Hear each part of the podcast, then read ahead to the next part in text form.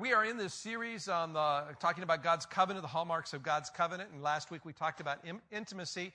Today we're going to talk about community. Uh, we're going to be looking at the uh, Genesis chapter 17. We're still in the story and life of Abraham and looking at how God is working in his life, and today particularly on how he's developing community. Uh, community happens to be uh, kind of the second word of our core values in our congregation. We talk about intimacy and we talk about community, and next week we're going to talk about multiplication. Uh, things that we believe kind of shape us because they're so dominant in Scripture and that they ought to be dominant with us. But if I can just give you a real simple definition for community, uh, community is loving each other as much as we love God. Uh, sometimes we, we love God a lot, and we're, we tolerate each other, right? Uh, sometimes we kind of struggle with some of those relational kinds of things. But, but truly, God calls us to love each other as much as we love Him. We live in this relational kind of world. We were not created and made to live just with God and we're going to go have our mountaintop experience and just me and God in the treetops or something like that. that. That's all fine and good. I love to go to the mountains. I love to, you know, get all inspired, do all that kind of stuff. But that's not where we live. Uh, we live in community with other people, all of us doing life with each other and with God as He teaches us and works through us and around us and in us. And, and somehow we are indeed better together. Our faith is stronger, our faith is encouraged, our lives are better, and together we honor God by the very fact that we are together. What, what did Jesus say about how we would identify his disciples? What did he say? They will know that you are my disciples because of your love for one another. That's that relational community thing that we are living in this relationship with each other. And so today we're going to be talking about community and how that functions here in this place and how it functions in our lives. Uh, but we're looking at particularly Abraham. And in the 17th chapter of Abraham, it's an interesting chapter because, because God has been interacting with Abraham for a number of years. And, and, but it's been a pretty individualistic kind of relationship. So it is, it is Abraham and God having this conversation. It's God saying, I'm going to bless you. I'm going to give you lots of things. I'm going to protect you. I'm going to watch over you. I'm going to do great things in your life. But suddenly, in chapter 17, he begins to talk about something a little more. It's not just God and Abraham. It suddenly becomes, or Abram, he's going to get his name changed in 17, but it's not just God and Abram. It, it is God, Abram, and this community that are going to be a part of this covenantal relationship that God has for them. So, uh, if you'll bear with me, I'm going to just read chapter 17 of Genesis, and, uh, and I'll read it fairly fast. So, we'll just go through it. Genesis chapter 17 it says, When Abram was 99 years old, uh, the Lord appeared to him and said, I am, the, I am God Almighty, walk before me and be blameless. I will confirm my covenant between me and you and will greatly increase your numbers. That's the story that has been the covenant up to now. And keep saying that. And Abram fell face down, and God said to him, As for me, this is my covenant with you. You will be the father of many nations. No longer will you be called Abram, your name will be Abraham, for I have made you a father of many nations. I will make you very fruitful. I will make nations of you. Kings will come of you. I will establish my covenant as an everlasting covenant between me and you and your descendants after you for generations to come. This is the kind of the first inklings of this thing. It's not just you and me, uh, you, you know, Abraham and God. It's something more. There's other people involved in this process. And for generations to come to be your God and the God of your descendants after you. And the whole land of Canaan, where you are now an alien, I will give as an everlasting, lasting. Pres- that, those country western songs have really messed us up. An everlasting an everlasting possession to you and your descendants after you, and I will be their God. And God said to Abram, As for you, you must keep my covenant, you and your descendants after you, for the generations to come. And this is my covenant with you and your descendants after you, the covenant you are to keep. Every male among you shall be circumcised, which I think is funny. And you are to undergo circumcision, and it will be the sign of the covenant between me and you for the generations to come, every male among you who is eight days old must be circumcised. Now, just in passing, let me just say that uh, many cultures circumcised. Uh, so this wasn't just a brand new thing. Circumcision didn't come about right here and now in this place. Uh, what was kind of interesting about this was that circumcision on the eighth day was kind of what made this a little bit unique to, to this covenantal kind of relationship. So on the eighth day, they're all going to be circumcised, including those born in your household or bought with money from a foreigner, those who are not of your household. Whether born in your household or bought with your money, they must be circumcised. My covenant in your flesh is to be an everlasting covenant. Any uncircumcised male who has not been circumcised in the flesh will be cut off from his people. He has broken my covenant.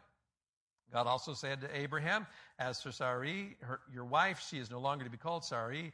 Uh, her name will be Sarah. I will bless her and will surely give you a son by her. I will bless her so that she will be the mother of nations. Kings of people will come from her. Abraham fell down. He laughed and said to himself, Will a son be born to a man a hundred years old? I was just thinking about Mary. You know Mary from first service? Mary is going to celebrate 99 years in November. She told me this morning. She's sitting here. Still lives by herself, takes care of herself. Mary is never going to have any children, any more children. I was thinking about that as I read this. I thought, okay, never mind. I'm drifting. I'm drifting. But you know, I'm thinking that he would laugh. I mean, it'd be natural to laugh. You'd laugh at that stuff. Okay, well, never mind. Well, will Sarah bear a child at the age of 90? Abraham said to himself, If only Ishmael might be under, live under your blessing. Then God said, Yes, but your wife Sarah will bear you a son, and you will call him Isaac, and I will establish my covenant with him as, as an everlasting covenant for his descendants after him. As for Ishmael, I have heard you.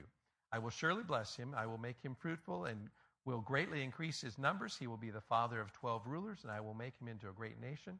My covenant I will establish, but, but my covenant I will establish with Isaac, whom Sarah will bear to you by this time next year. And when he had finished speaking with Abraham, God went up from him. And on that very day, Abraham took his son Ishmael and all those born in his household or bought with his money, every male in his household, and circumcised them as God told him. You want to be a part of the party? Yay, yay. Abraham was 99 years old when he was circumcised, and his son Ishmael was 13. Abraham and his son Ishmael were both circumcised on that day, and every male in Abraham's household, including those born in his household or bought from a foreigner, was circumcised with him. And I, I want to just talk with you really quickly about this idea of covenant because we're moving from this individualistic kind of relationship with God into now we're, now we're in a covenant. Something is happening and there's and something's different here. So I want to talk to you about several things. First thing is the sign of the covenant. And the sign of the covenant is, you know, you know every every group, every community has uh, a sign of their kind of covenant that we're together. We're in this thing together. If you went to uh, if you went to a, a biker bar, uh, you'd find these guys there, and they're all wearing their jackets, and they've got their logos and all that kind of stuff, and they'd say, you know, we're part of this covenant kind of thing. Um, uh, never mind. People get tattoos that match, right? We're part of this covenant community, and uh, we've got this relationship with each other over this kind of thing. So, you know, funny things happen, but we have these we have these covenant relate. I didn't name any names. We have these covenant relationships with each other that identify us as part of this group. And, and so that's kind of what he's doing here. In the context of Abraham, that covenant sign was circumcision. That was the thing that said, this makes you part of the, part of the community. And so those kind of things. In the New Testament, the sign of our community is our baptism. You understand that? It's, it's our baptisms, our faith, our baptism, communion, all those other things that we proclaim, the, all that kind of stuff. But Scripture tells us it is our baptism that relates directly over to circumcision. If you have a minute and you have your Bibles around or your phones, uh, flip over to uh, the book of Colossians. In Colossians chapter 2, there is a very interesting little passage of Scripture uh, that makes reference to, uh, to that kind of uh, relationship. Colossians chapter 2, uh, beginning at verse 11 and reading through verse 12. Get my glasses back on here so I can read it. Um, this is what it says In him you were also circumcised in the putting off of the sinful nature, not with the circumcision done by the hands. You understand. Uh, he, Paul is writing to people who are predominantly Gentiles, may or may not have been circumcised, probably not. And so he's talking to them about this circumcision is this really big deal in this Jewish community faith, and Christianity came out of that. So circumcision is a big deal. But he's saying to them, uh, You've been circumcised, uh, but, but it's different. It's a different kind of circumcision. Putting off the sinful nature, not with circumcision done with the hands of men, but with a circumcision done by Christ, having been buried with him in baptism and raised with him through your faith in the power of God who raised him from the dead. it, it is that equivalent of, of this circumcision of the Old Testament, our baptism of the New Testament is that kind of symbol that says, we're in this community. We're a part of this, this gathering of, of folk here. So, so we talk about the sign of community. The second thing we talk about here in this passage is the inclusiveness of community.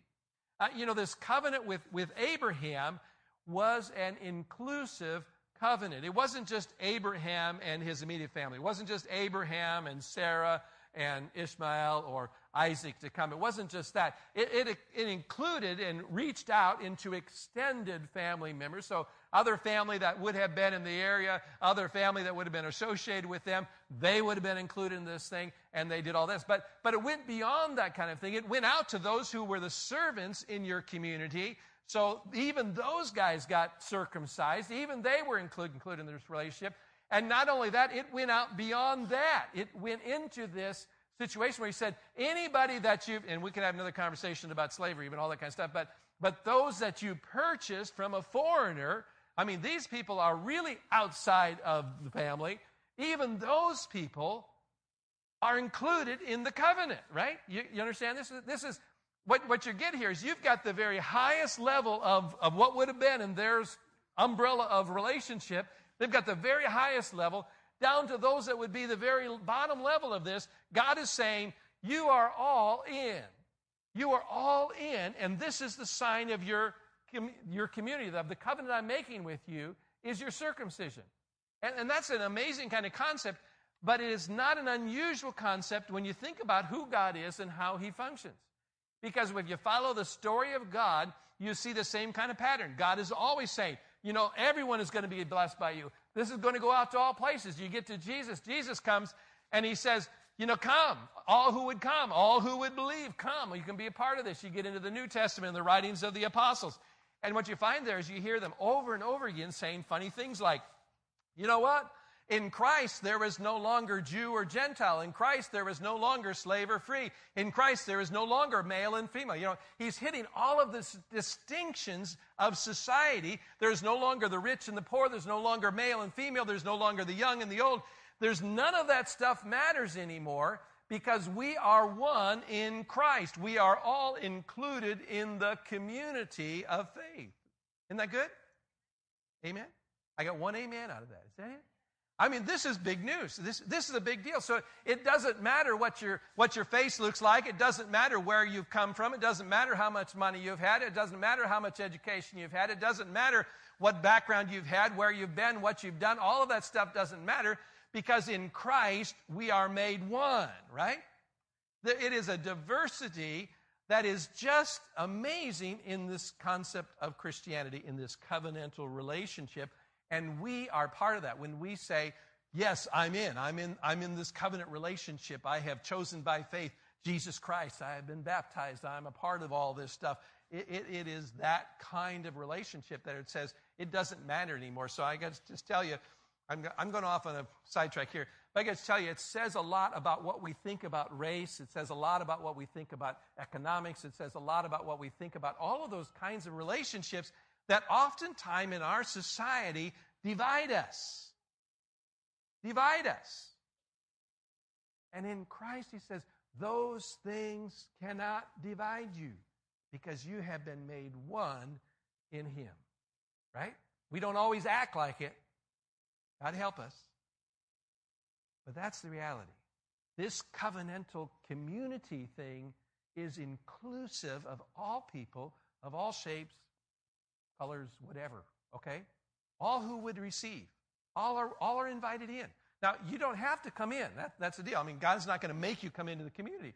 These people back in, in Genesis, they could have chosen to say, and I'd have been one of those, I think. he walks up with the knife, and I'd be going, hey, there ain't no way we're doing this. I mean, Give me a break. That ain't happening. You know, and, and in, in the New Testament, it's still a choice. You have to choose. I choose Christ. But everyone is invited.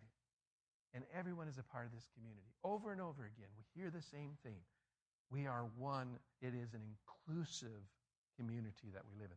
This, the third thing is this is the pattern of community. Now, the pattern of community is kind of interesting, and, and, and we see it. We see it in the Old Testament, we see it in the New Testament, we see it throughout, that there are, there are moments and places where, where we are gathering in larger circles. And we see that here as we read through the history of Israel and, and the community of Israel. We see them gathering for high and holy days, and we see them gathering in the temples, and we see them doing those kinds of things. We see them in smaller circles as they gathered in their communities for teaching and worship. And we see that as they broke bread every Sabbath together with family and friends that gathered into the house to do those things. So we understand this concept to say being a part of this community means that there are moments when we are together with everybody here in the community, and there are moments when we're in smaller circles, and then there's moments when we're in really small circles, and we're walking with Him in those kinds of relationships. And we see that if you let me jump out of Genesis again and look over to the book of Acts we have the story of the beginning of the church. You know, uh, Jesus said, you know, don't go anywhere, stay right here, wait until the Holy Spirit comes. Uh, when the Holy Spirit comes upon you, you're going to be my witnesses. And, and, so the Holy Spirit comes, and amazing kind of things kind of happen. And, and, and they go outside of their prayer circle where they were at, and they began to proclaim the news of Jesus Christ, and amazing kinds of things happen.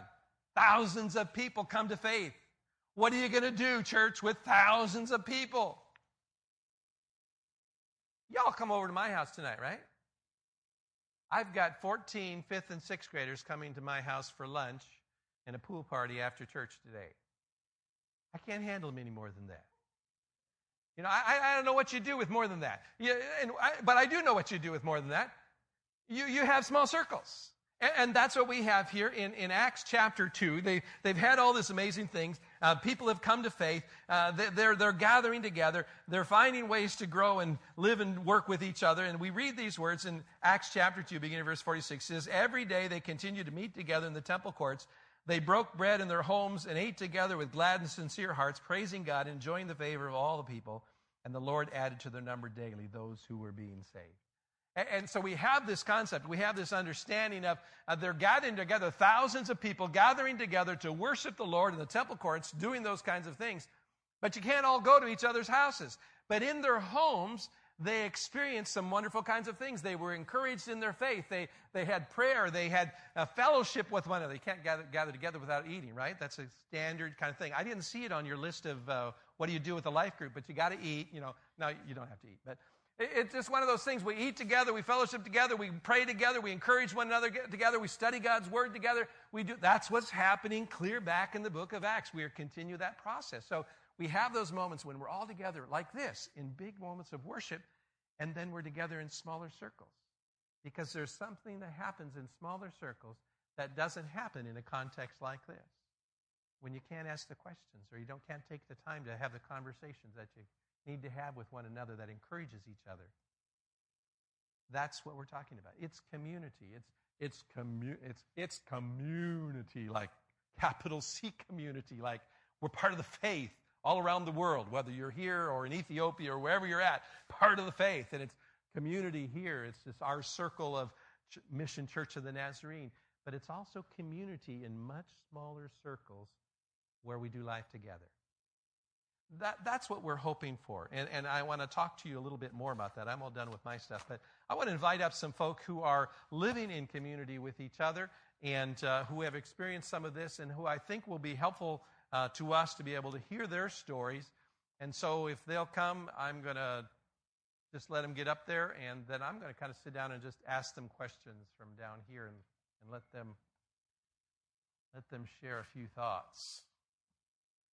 So uh, why don't we why don't we just start out, Steve? Uh, I guess I've already introduced you. Steve, tell us who you are, what you do. Hi, I'm Steve Horrocks. I work with Amor Ministries. Uh, I'm a full time missionary. My name's Liz Horrocks. I'm Steve's wife. Um, I am a manager in IT. My name is Jeff Jimenez, and I work for a web security company. I'm Katie O'Gorman, and I'm a music instructor and an intern at this church. My name is Kristen Werner. I teach fourth grade at Maranatha Christian School. I'm Dan Werner. I'm Kristen's husband, and I'm an electrical engineer. And that's Beverly. Good. Well, I want to ask you guys just a, few questions, but let me just start with Dan and you guys. Um, you, you came to this church, you've been here about a year or so, and tell us about that transition and, and how you, uh, what you found here and how you then got connected into a life group. Yeah, before we came to the church, I was really struggling with my relationship with God.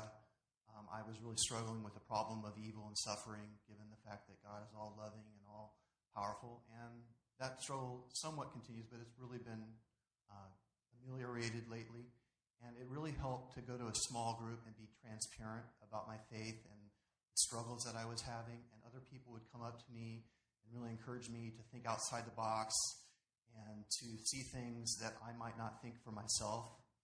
And I uh, had a real nice meeting with someone in, in a Starbucks uh, shop, and he just said that when you feel the love and embrace of God, uh, these other issues will not be nearly as severe. And I found that to be the case. So even though I was struggling with my faith, um, being in a small group and being transparent really um, encouraged me and helped me through that process. Good. Um, I've gone to church my entire life, so being part of a small group is just kind of what you do. You go to church, and that's it's you're not experiencing church to the fullest unless you've done that. So when we first came here, uh, Dan checked out Big Church, as we call it first, and then um, and then the first time that I came, we went right to a small group, and it was it was just one of those God things where we both left and we said to ourselves, "Where have these people been our whole life?" It was just like it was so awesome. It's when you know that um, it's where God wants you and um, you can get so much more out of a small group than you can um, relational wise as, as opposed to here. So, um, yeah, it's been wonderful. Cool. Um, Katie, you guys have been meeting in your life group for um, quite a while, I think a year or so, something like that. Tell us a little bit about what you guys do in your life group. Well, um, it's pretty standard. We come in, socialize, then we pray. We talk about scripture, and um, usually somebody presents uh, scripture, and then we break up into small groups and talk about it, or talk about it as a large group, and then present prayer requests, and then um, yeah, we also try and support support uh, members of the life group in other activities that they're involved in. So. Good, good. And and Jeff, um, tell us a little bit about um, how you find time to do this because we're all we're all busy people. We've all got a lot on our agenda and our plates. How do you how do you find time um, to to be able to be a part of a life group? Yeah, well, um, life group for me, which is Wednesday nights um, when we meet, it's uh, definitely a highlight of my week. Um, definitely uh, being here on Sunday is, is I, I, love it. It's great stuff, and I'm here basically most of the day, um, and I'm just involved in different ministries, but Wednesday is when I really get to be with the, with people who I consider family, who I consider my community, where um, I just feel comfortable, where I feel safe, uh, where I can actually come and not have anyone expecting something from me and just be who I am and know that those people are there for me. If I need prayer, I'm gonna have I'm gonna receive that. If I need encouragement, I'm going to receive that. Um, and then just um, it's it's been a place where I've grown so much in my relationship with Jesus because we we really get into the Word and we really talk about like Jesus and Jesus is serious when he's saying this, and um, so my relationship and my understanding of Jesus, who Jesus is, um, has really grown in this being in this community, and also my relationship with other people. So it's just it's definitely worth making that time, even though you know it, it is it is kind of hard sometimes. It's um, San Diego is so big and you had to drive everywhere. And I kind of live east East County, and and Life Group is um, Point Loma, but it's worth it because there's just so much that you get out of it that I get out of it um, with everyone. So it's definitely um, been a, a, great experience for me.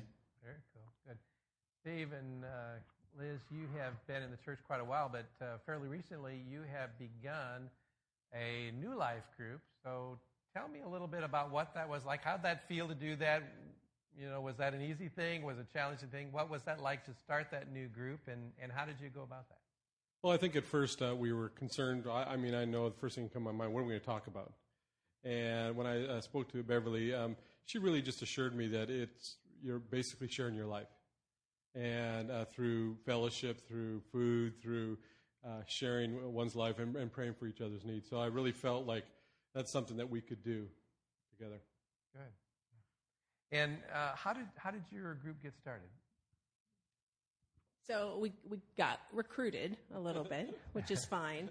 Um, Pastor Beverly said, you know, we have a need in the Allied Gardens right here in our neighborhood. And so um, we talked about that, prayed about that a little bit, and, and decided to go ahead. And what's great about it is because it's kind of geography based, we have a wide range of people in our group. We have some seniors uh, that have many life experiences. We have some folks our age that are brand new Christians and need to have those conversations that just talking about with the ability to ask questions in a deeper way from what the pastor's uh, teaching us on Sundays. And then we have people in the middle. So it's a great group. We're just getting started. We're just still forming. And so we're looking forward to having the experiences the, that these other uh, people have had as well. Well, I, you know, I think we clearly come from a lot of different ways that we get into groups and different experiences that we have. But I'd like to just ask you all kind of the same question: is to say if you could just kind of capsulize what, what is the one big thing that being a part of a life group has meant for you? What, what, would, that, what would that be? I think when we come to church, we can often wear a mask. People don't know who we really are. And I was really guilty of that for a long time. And when you come to a small group, you have to take, or you're encouraged to take that mask off and to be transparent about your struggles, about who you are,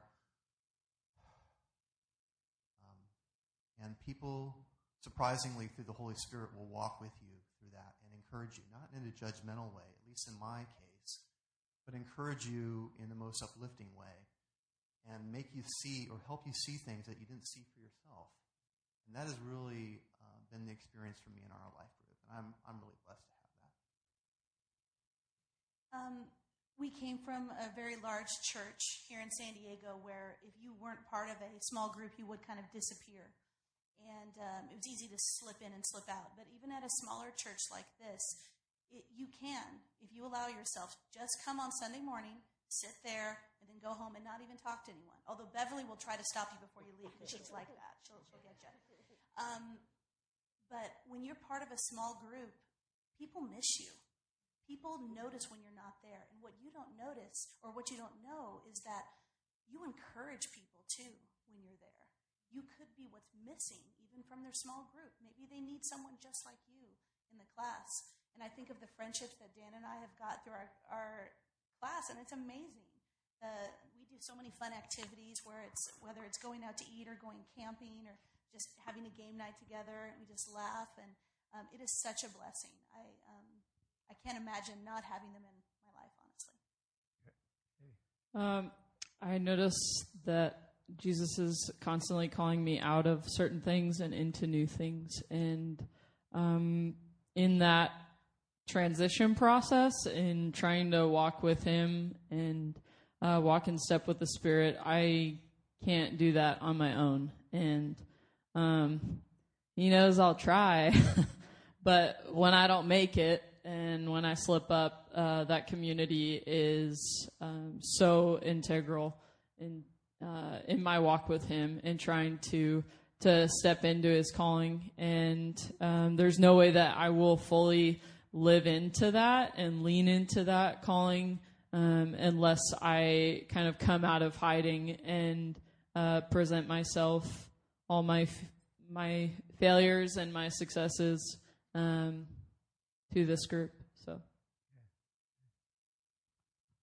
Well, for me, when I first uh, came here to San Diego about a year and a half ago, uh, post college group was the people there were the first people to actually like reach out to me and say, "Hey, we have this group. You should come. It's great." So I went there, and they were um, genuinely happy to see me there, and it was just a, a good time. And um, and I've just been going there ever since. So we've really become like awesome, great friends, and we like each other, so that's that's great too because we act, like we hang out even outside of group.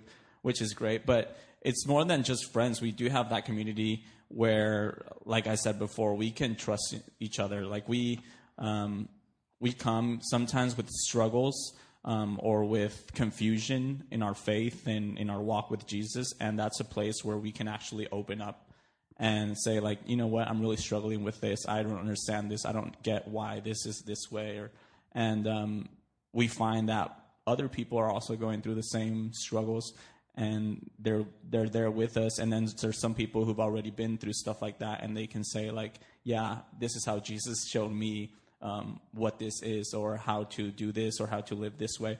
Um, so it's just it's just been that like the community and and being able to trust each other. I mean we we even practice confession we practice encouragement um, we get like like Katie said, we get into small groups and we pray for each other, and um, we celebrate when someone has a victory in their life, or even mourn with people when they're going through really hard times. Um, so just knowing that there are those people that I can actually like call or text or just show up and say, "Hey, man, I, really need you right now. I really need to talk. I really need to prayer." Um, it's just it's just really good. It's uh, if it wasn't for college post college group for me, um, because I, I'm not like in the school campus or, you know, I didn't have a job when I first got here. I really wouldn't have that any friends or that community which uh, God has allowed me to be part of. So I'm just really grateful for for being part of it. And I think you'll you'll notice a common theme here is even though that we are facilitating groups, we are still members of the group. So I'm really looking forward to having an opportunity to ask questions and say, well, why do you think, you know, God did that or what, what happened? It's not necessary to have answers. It's really just a conversation. And I'm getting, I'm, I'm excited to get to know the members in our group and to being there for their life moments that we're all going to have. And for me, I know Beverly mentioned this, the first service is that uh, I realize that it's going to be a time that uh, my wife and I, Liz, can, you know, we can spend time together serving. And in, in fellowship too, because there's a lot of times in our life that we're so busy going in totally different directions. Even at church, she's choir, or I she's sat here, he sat over there. yeah, there's you know children's program, whatever. But it's so nice that this is a thing that we can do together. Good. Well, Beverly, uh, we're, we're clearly trying to encourage people to be a part of uh, a community group, a smaller life group. Um, tell us about how, what we're going to be doing this fall and how people can get plugged in. Uh, let me tell you about the um, spiritual life emphasis. Um, it's called Jesus at Work. And um, the genesis of it is that as we sit around as pastors, you know, we, we live and breathe church. So I don't know if you know this, but we wake up in the morning with you on our brain. I mean, at three o'clock in the morning, we wake up and, and the Lord brings you to our mind. We carry you, Mission Church, with us everywhere we go. Um, but you don't live and breathe church we're pretty sure you don't think about us until you're getting out of bed Sunday morning, right? And but often what we do is we ask you to check your work life at the door. We, we don't give you permission to talk about the stress that you're facing, um, maybe moral decisions, ethical dilemmas that you're facing, whether you are a full time student or working in um, your retirement community or you're a teacher, you're a doctor, whatever your work is, your stay at home mom, whatever your work is, there are dilemmas and there are stresses um, that are weighing on you. And so our hope is that you, through this six week study, this six week spiritual growth emphasis, will really embrace Jesus at work, right? Jesus at work in you at your work. And that's our, that, that's our focus for six weeks to really allow um, the workers in our congregation, who are you, right, to talk about and allow God to shape your work life. So that's what we're doing starting September 28th. The best way to really get the most out of that spiritual growth emphasis, spiritual growth campaign, is to be in a life group that is studying that, that particular Jesus at Work curriculum. There's two ways you can do that. The first one, there's a little um, brochure in your worship folder the first way you can do that is to grow your own group. Now, that doesn't mean you go gather 10 or 12 people. A group is two people. So it can be your neighbor, it can be um, it can be a coworker, it can be a sister-in-law across town. I talked with a mom today whose daughter is away at college. She's going to buy the curriculum for their family, and they're going to Skype with their daughter once a week to be in Jesus at work. Is that that's Nice. beautiful, isn't it? yeah. So it can be as creative, as large, as long distance as you want it to be, or right next door. So we the, the promise that I would make to you is that I have a team of five coaches that will walk with you if you want to grow your own group. We will equip you every step of the way. You just need to gather a few friends, just one, or two or three or four, however many you want. You need to remember who's in charge, and that's the Lord, right? You're going to take a step of faith, and when you take that step of faith, the Lord is going to meet you there. Gather a few friends, remember who's in charge, open your heart, be receptive to hear from Jesus in the, that six weeks, and then fourth, watch what Jesus does. Watch how God will work in you and in your group for those six weeks. We're asking Him to come and pour His presence out upon us. So, grow your own group. I'll be out at the table along with members of my team for the next couple of weeks. We have resources for you, and we will walk with you every step of the way. If you feel God nudging you, I can do that. That's what I want to do. You can also join one of our existing groups. So, inside um, that brochure that you have, there are over 20 groups. We have listed them, we have given you descriptions. Um, if those look good to you, that's at a part of town, that's at the right um, time of the week for me, then you can just email lifegroups at missionnaz.org. That email address is in there as well. And, and I will get you connected to um, that life group that you're interested in. All right? So grow your own group or join an existing group. I think the key is do something for those six weeks beginning September 28th to really allow Jesus to be at work in you. Thank you, crew. Thank you. We, uh, we clearly think being a part of a smaller circle is very important in this place. Um, in fact, it's so important that I would just say to you, um, you're really missing it if you're not in a smaller circle. Uh, it, it is great to come here. Glad you do come here, but we really want to encourage. We'd like to see every single person connected in a smaller circle in some way, in some circle uh, during these six weeks times. And we want to help you get there. So one of the ways you can do that is inside your bulletin. Another way, just to communicate with us. Every single one of you, I hope, could fill this card out right now um, because um, you can just put your name there, phone number, email, best way to contact you. Just three little boxes there. One says, I'd like to start a group, and we'll get a hold of you and help you get that started. One says, Help, I need help to find a group. Click that one off. We'll help you find that group. Or the last one is, I'm already in a group. Thank you very much. And uh, we want you to be involved. So the ushers are going to come. We're going to receive our morning tithes and offerings. And, um, and you can fill that out, drop it in the plate, or you can drop it off at the table in the patio, courtyard, whatever we call that thing out there. And uh, they'd love to receive that if you don't have time to get that filled out before the offering plate goes by. So, ushers, if you'd come and let me pray. Father, I thank you and praise you for how good you are to us. Lord, we, uh, we come and we offer you worship. And part of our worship is offering. And Lord, the very first thing we offer you is ourselves. And so, Lord, we give you our lives, our heartbeats, our passions, our work, our resources, our willingness to invest in kingdom business, in the lives of others, and invest in our own spiritual growth. And so, Lord Jesus, I pray that you would continue to talk to us about community and how we live in it. And that, Lord, you would take us, all that we are, and use it for your kingdom's sake. We pray in Jesus' name.